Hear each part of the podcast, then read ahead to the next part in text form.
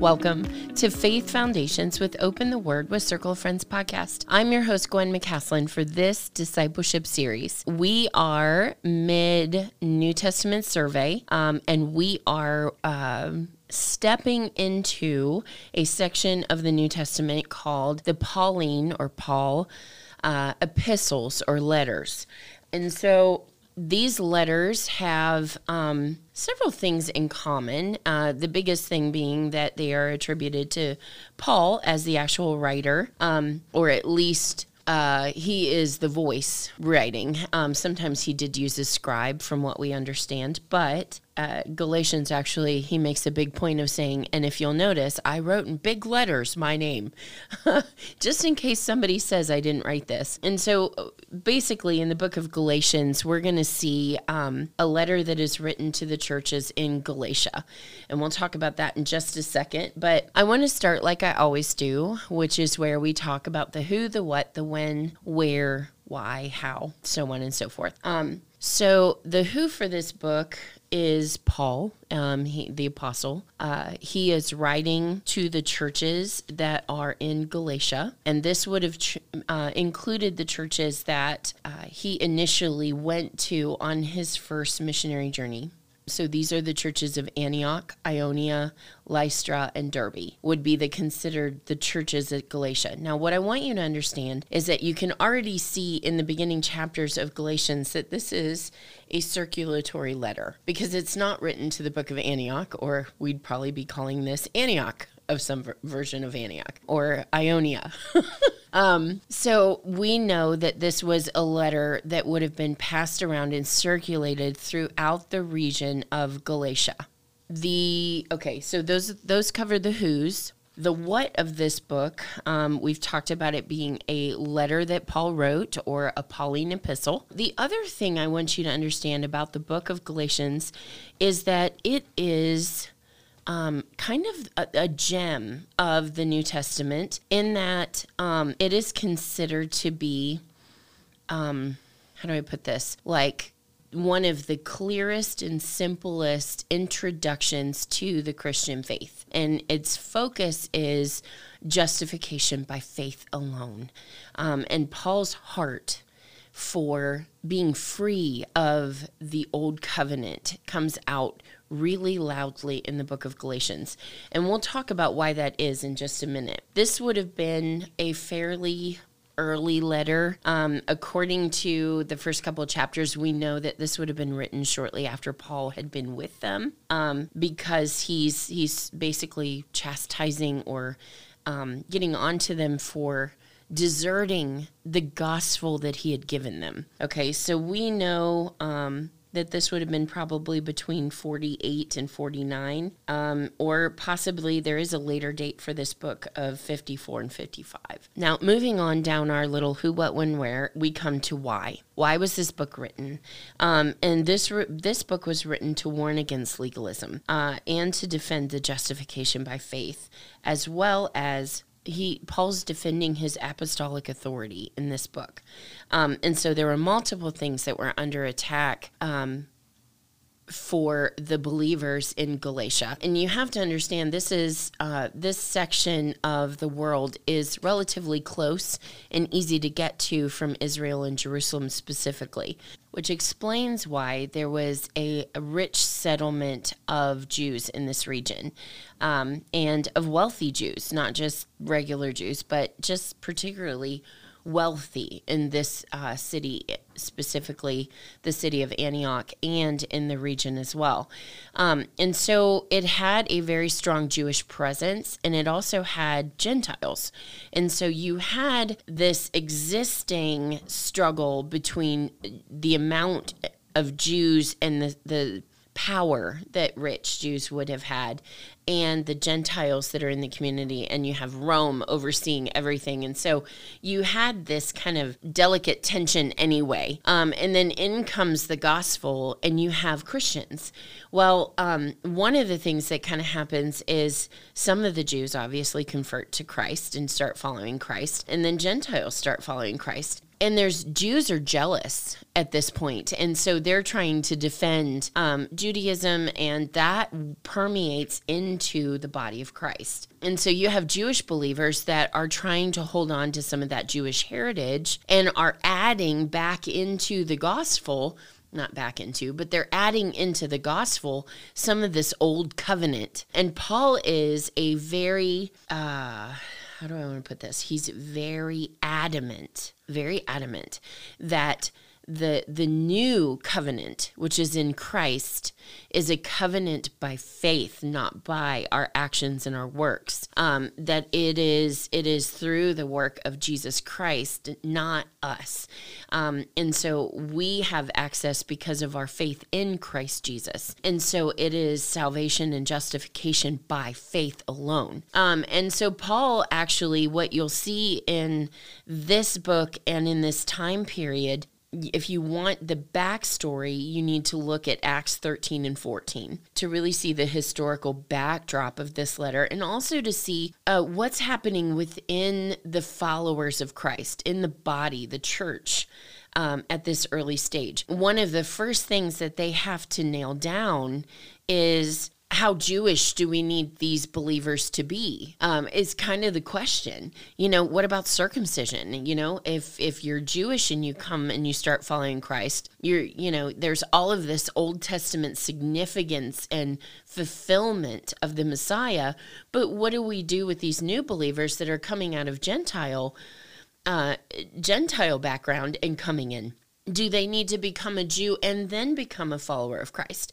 And if that's the case, then we need circumcision and they need to understand um, consecrated food and uh, they need to understand the importance of not having idols. And, you know, and a lot of that kind of stuff had that very. Um, legalistic mindset about it. So, in other words, there were all of these list of laws and rules that were being added to the gospel. Um, and so, what you will see in the book of Galatians is Paul saying that's not a better gospel. That is a different gospel. That's a corruption of the gospel. And so, he's very adamant and very clear to the body of Christ in Galatians about this. And it actually has the um, leadership of the Christian church at that time, which is centered in Jerusalem, sitting back and kind of considering the issue, um, because Paul's argument is kind of make them making them really think.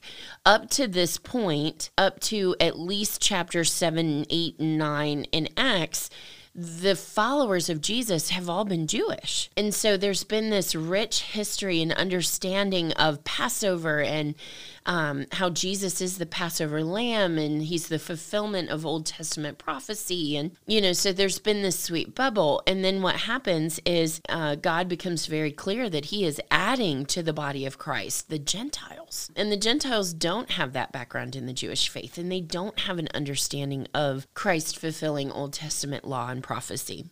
And for the Jewish for Jewish people up to that point, um, there was there were a couple of things that I want to describe. You would have a Jew who would be pretty devout. They would have been circumcised when they were eight days old. They would have grown up with following the rules and traditions and all of that. And you could have a good Jew and a bad Jew. you could have one who was following everything he was supposed to do and living honorably, and then you could have one that was living dishonorably um, and who didn't really practice anything. Okay. Then you could have a Gentile who wanted to follow God, okay, who wanted to worship the one true God. And these would have been called God-fearers, okay? They wouldn't have been circumcised, they wouldn't have been technically made of Jew, but they were given they were given a status of being a um, a God follower, okay, which meant that they acknowledged the one true God, uh, Jehovah. Um, but they hadn't transitioned to become Jewish. Okay. So that pre existed the followers of the way, the followers of Jesus, Christians, so to speak. Um, so after Christ's death, we have the way starting, the followers. Um, and it's actually good to know here because that same dilemma followed into the church where they were trying to figure out what to do with these new believers coming in. Um, and so the Jewish faith was already used to kind of drawing a distinction between, um, well, you're a part of us, but you're not circumcised. So you believe in God, but, um, and so there was that distinction. You're not following all the rules, you're not circumcised, you're not, yeah, but you believe in God. And so, if you walked out of Judaism into Christianity um, back in that day, you would have brought that belief with you. And so, a Gentile believer coming in, it would be like, well, have you been circumcised? Are you following the Sabbath? You know, are you following the rules from the Old Testament? And so there would have been kind of this hierarchy that kind of emerged from that dilemma. All right, so Paul is addressing that big time in the book of Galatians. Um, and it actually leads at the end of chapter 14 of Acts to a church council in Jerusalem where they listen to Paul's arguments, they listen to Peter, they, you know, they just kind of have everybody talk about it. Um, and then the elders of the church at the time, uh, the church at large, uh, made a ruling and a decision. And then that decision would have been followed by all of the believers. And so that's kind of how things, disagreements would have been handled so that they kept unity of what was being taught and preached throughout. Um, and actually, at one point, Paul actually confronts Peter on not standing consistent with this stand, um, and that he had been around some Jewish believers and was kind of caving to some of these kind of ideas about circumcision and and following the traditions. Um, anyway, okay, so all of that said, there's kind of a good background for you guys. The other thing I want to tell you about the church at Antioch, Syria, was not only was it a hub, but this is the sending church that sent Paul, Barnabas, and Mark out as missionaries on that first missionary journey. Now, they reported into Jerusalem because that was the headquarters.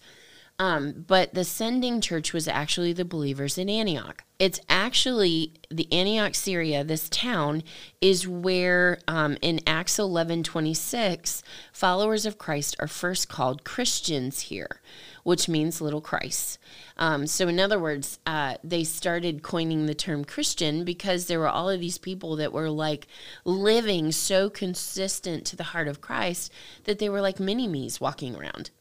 Okay, let's finish our who, what, when, where, why, and our outline and our key verse, and then I'll go back and tell you a little bit more about the context, and we'll actually open up to Acts 13 and 14. All right, so our um, I told you our why. It's to show believers. Um, sorry, it is to warn against legalism and to defend justification by faith, as well as Paul laying a defense for an apostolic authority. The other thing I want you to understand with this letter is that it was actually a beautiful example of an apologetic letter, apology letter. Now, it's not apology in the sense that we know it. Um, apology back in that time meant to lay a defense. And so this is very much set up in the style and format of a Roman literary concept called a defense letter a letter of defense. And so he lays out structurally and strategically in here his defense of the gospel that was originally given to them, his defense of himself as an apostolic in his apostolic role as a um, a leader commissioned by Christ. Um, and so you need to understand that he's he's basically defending and giving this church in this region uh, something to come back to the people that are targeting them on certain things. And so he's he's helping them answer the questions that are coming at them and the attacks that are coming. Okay. Um, the key verse, well, let's do our outline first.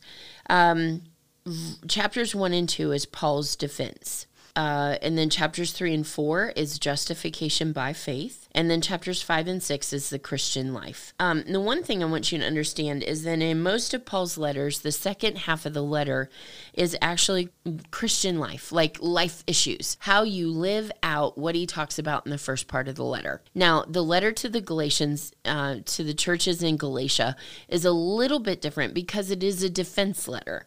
Um, and he's addressing very specific attacks against the church. Um, but most of the other letters fall into that similar format. Okay. Uh, key verse for the book of Galatians is the fruit of the Spirit passage. Um, and that is Galatians 5 22 and 23. And it says, But the fruit of the Spirit is love, joy, peace, patience, kindness, goodness, faithfulness, gentleness, and self control. Against such there is no law. Um, and so that would be the key verse. I will tell you one of my favorite verses in the book of Galatians is Galatians 2:20, which talks about um, how we are crucified with Christ, but it is not um, I who live, but Christ lives in me. And the life I now live in the flesh, I live by the faith in the Son of God who loved me and gave himself up for me. Um, and that comes out of Galatians 2.20. All right, so that said, I want to flip over actually to the book of Acts and give you guys kind of a little peek into what was going on at the time and um, in this surrounding region and on Paul's first missionary journey.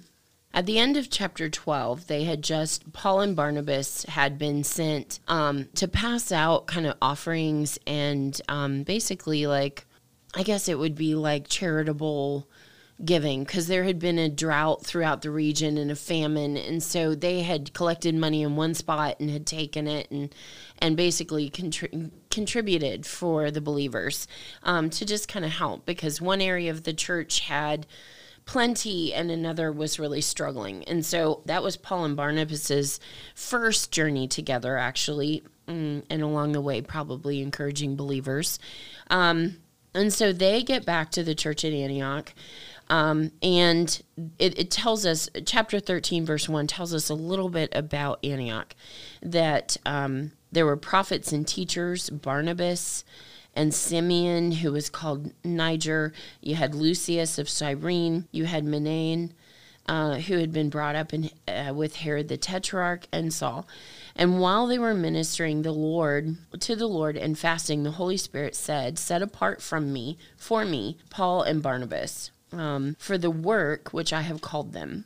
And when they fasting, fasted and prayed, they laid hands on them and sent them away. So, being sent out by the Holy Spirit, they went down to Seleucia, um, which would have been a port, and they sailed to the island of Cyprus. Okay, and so basically, they end up at one end of Cyprus and they go all the way to the western side of Cyprus.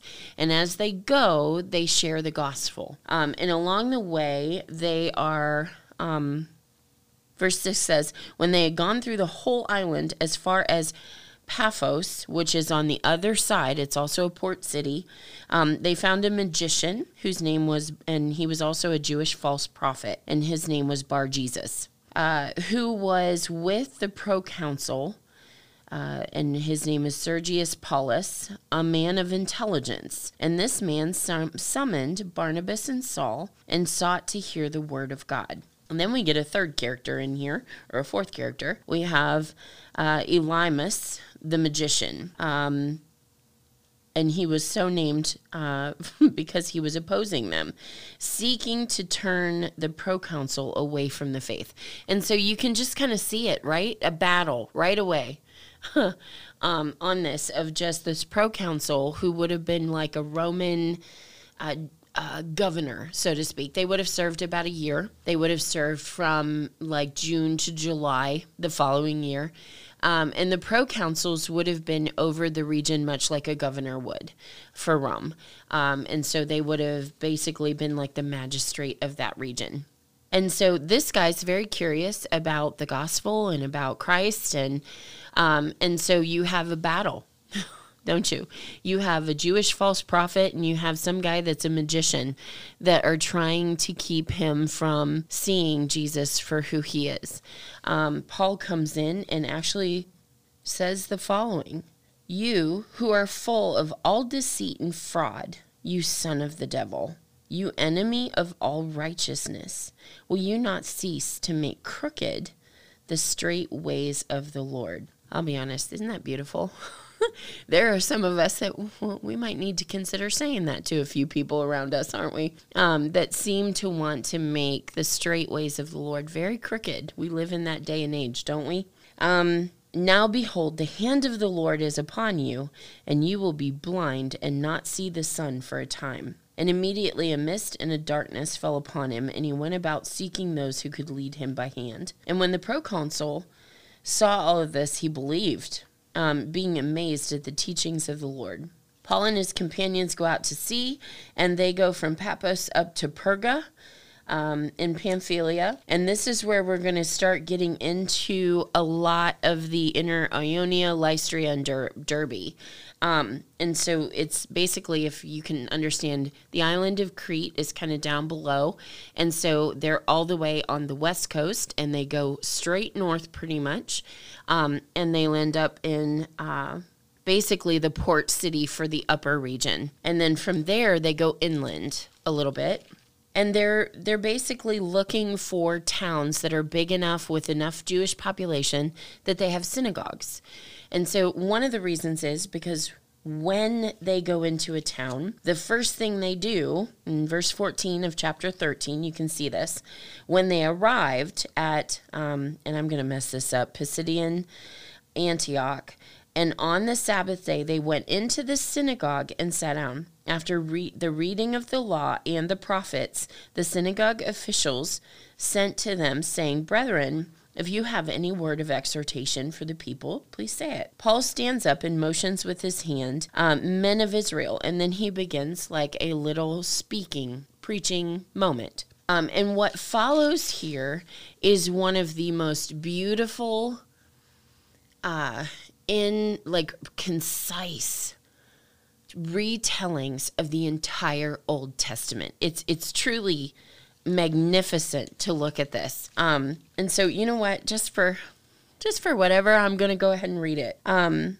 verse 17 says, The God of this people, Israel, chose our fathers and made the people great during their stay in the land of Egypt. With an uplifted arm, he led them out from it. For a period of about 40 years, he put up with them in the wilderness. Truth, right? And when he had destroyed the seven nations in the land of Canaan, he distributed their land as inheritance, all of which took about 450 years. Verse 20 After these things, he gave them judges until Samuel the prophet.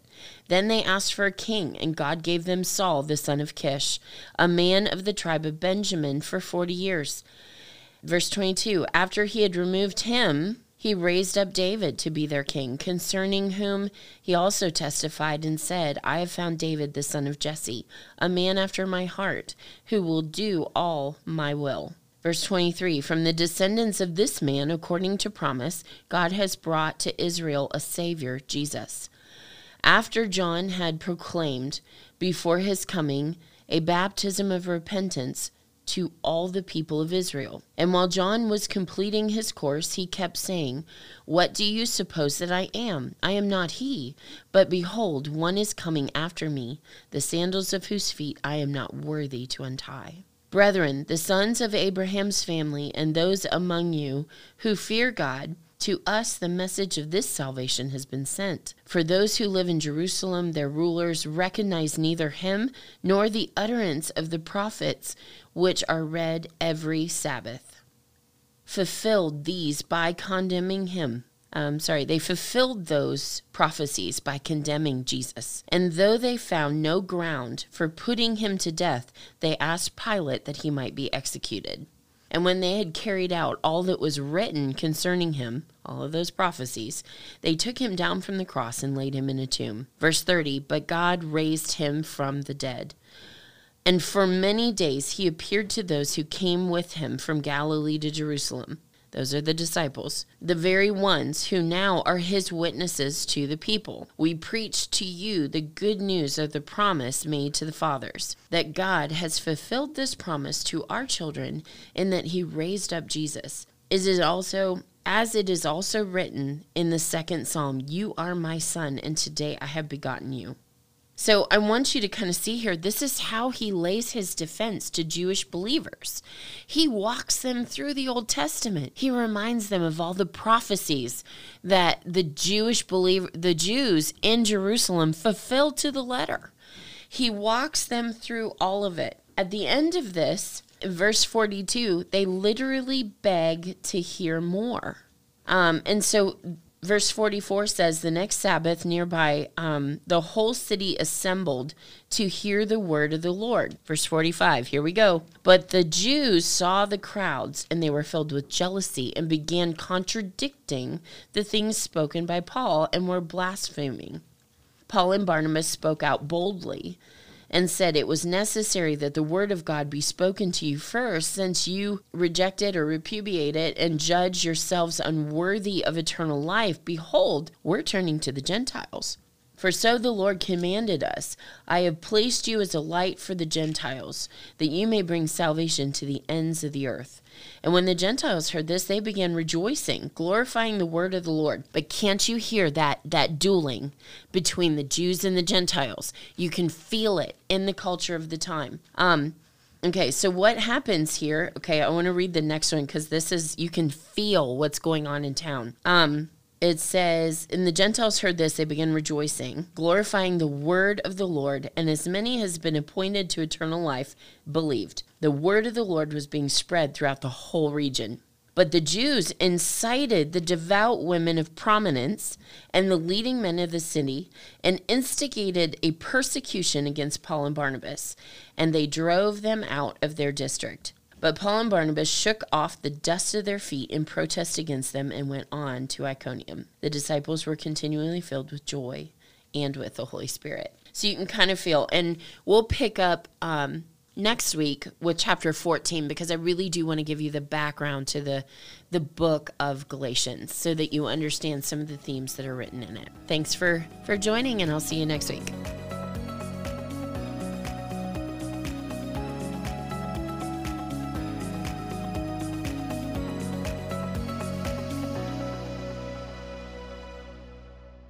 Thanks for listening today. Be sure to subscribe so you don't miss any episodes. We'd love to hear from you, so find us on Facebook and Instagram at Open the Word Podcast or send us an email to openthewordpodcast at gmail.com.